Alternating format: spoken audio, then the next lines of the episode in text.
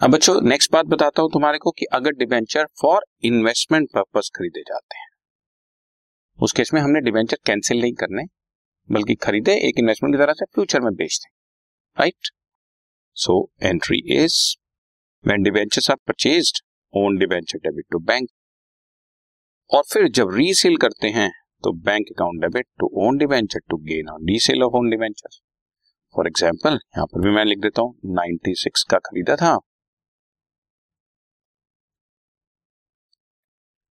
96 का खरीदा था और 98 का बेच दिया तो दो रुपए का गेन हो गया बच्चों। ठीक है ना?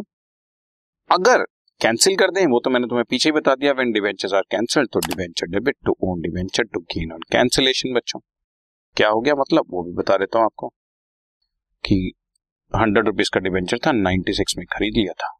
चार रुपए हो जाएगा आपका गेन और फिर फाइनली ये तो एंट्री मैंने आपको बता ही दी है कि फाइनली गेन ऑन रीसेल या कैंसिलेशन ऑफ़ डिवेंचर को तो कैपिटल रिज़र्व में ट्रांसफ़र करना ही कर।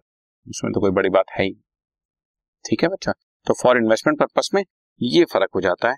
हम खरीदते हैं तो सेम एंट्री है, बेचने की एंट्री हो जाती है। कैंसिल कर दें तो ये एंट्री हो जाती है। ये आपका छोटा छोटा डिफरेंस है। और फिर गेन को तो ट्रांसफ़र करना ही करना है। Clear this podcast is brought you by Hub Hopper Shiksha Abhiyan अगर आपको ये पॉडकास्ट पसंद आया तो प्लीज़ लाइक शेयर और सब्सक्राइब करें और वीडियो क्लासेस के लिए शिक्षा अभियान के यूट्यूब चैनल पर जाएँ।